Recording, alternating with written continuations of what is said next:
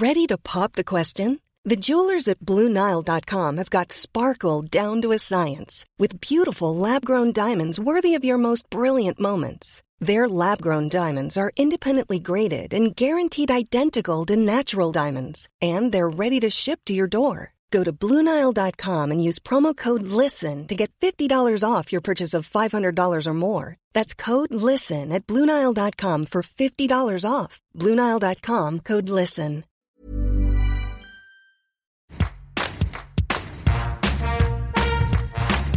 Bonjour, c'est Anne-Laetitia Béraud. Bienvenue dans le podcast Tout s'explique. Aujourd'hui, on parle d'hygiène intime, de protection intravaginale et du choc toxique menstruel. Sandrine Grano, mère de trois enfants, infirmière libérale, voit sa vie basculer en avril 2019. À 36 ans, elle est victime du syndrome du choc toxique menstruel à la suite d'une utilisation d'une coupe menstruelle.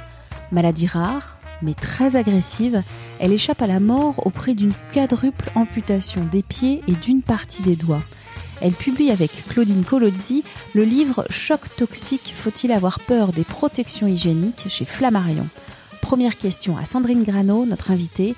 Comment peut survenir ce choc toxique menstruel à la suite de l'utilisation de protections intravaginales comme le tampon ou la coupe menstruelle? Le choc toxique, il existe plusieurs sortes de chocs toxiques.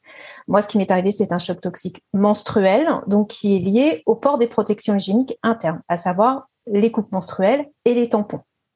On est tous plus ou moins porteurs de certaines bactéries sur la peau, dans les muqueuses, sans le savoir. Et ce sont des bactéries qui ne posent pas de problème en règle générale.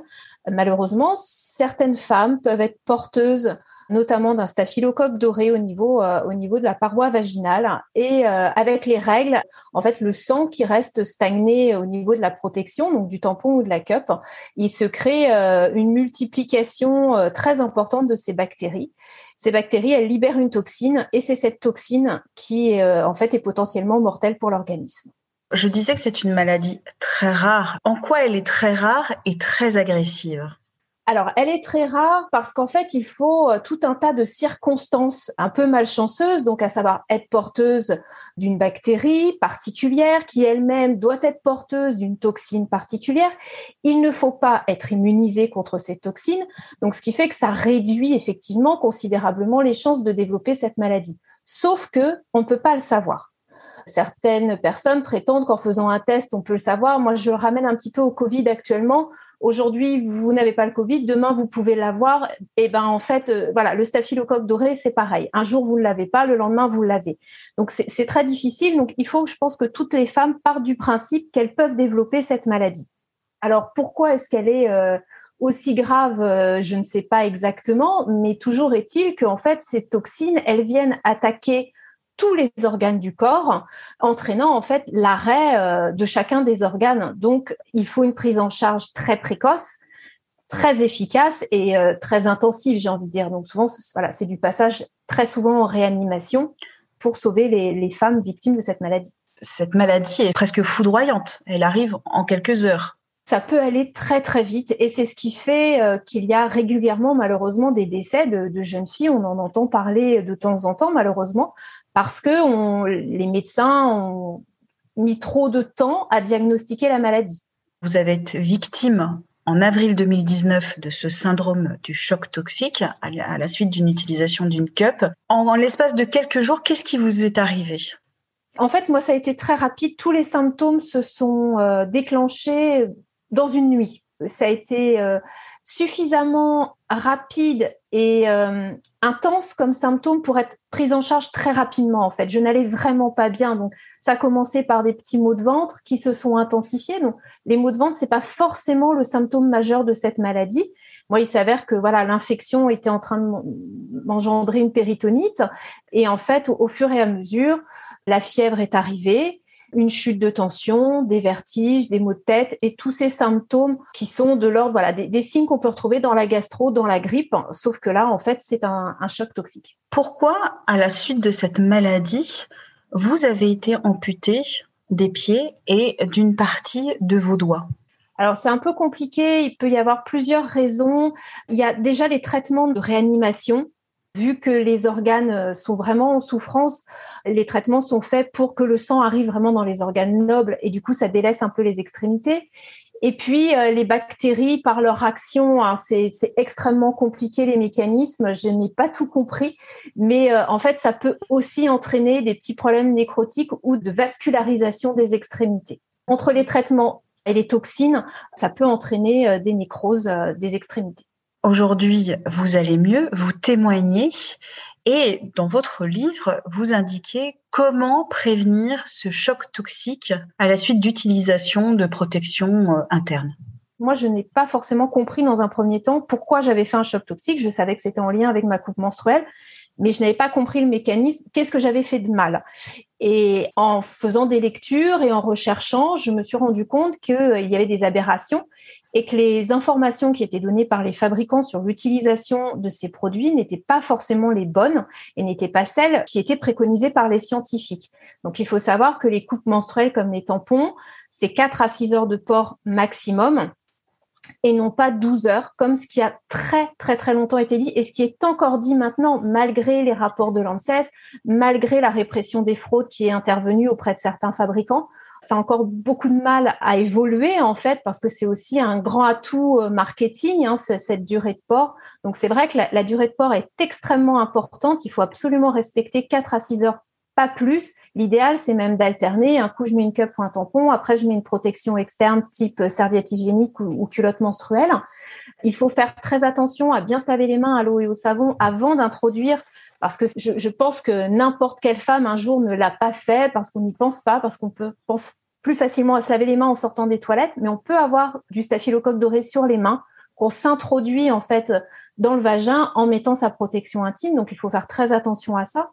Il ne faut pas les porter la nuit parce qu'une nuit, ben, ça peut durer euh, plus de six heures en règle générale. Il ne faut pas mettre de coupe menstruelle non plus un petit peu avant les règles. Ça, c'est aussi quelque chose qui est vanté par les certains fabricants. C'est ce côté comme en fait, ça peut pas être abrasif au niveau de la muqueuse vaginale. Donc on dit, bah, pour éviter la tâche des règles qui arrivent à l'improviste, bon, bah, vous pouvez l'enfiler un petit peu avant. Et ça, il ne faut surtout pas le faire non plus parce que ça peut, euh, ça peut majorer, majorer ce risque-là. Et il faut aussi faire attention quand on est porteur de coupe menstruelle à le stériliser très souvent et pas juste une fois par mois comme ce qui est également préconisé. Dans l'idéal, il faudrait toujours, en fait, il faudrait avoir deux coupes menstruelles et à chaque fois que vous changez, vous en réutilisez une qui est stérile et vous les stérilisez comme ça euh, tous les jours euh, au fur et à mesure. Les industriels ont une responsabilité pour prévenir ce choc toxique. Je pense que les industriels ont un vrai rôle à jouer. Il faut qu'ils soient transparents. Je pense que certains ne se rendent pas compte qu'actuellement, ils mettent la santé des femmes en danger. Et c'est quand même dramatique parce qu'il y a des décès régulièrement, même si les cas ne sont pas euh, extrêmement nombreux, mais malgré tout, tous les ans, je pense qu'il y en a.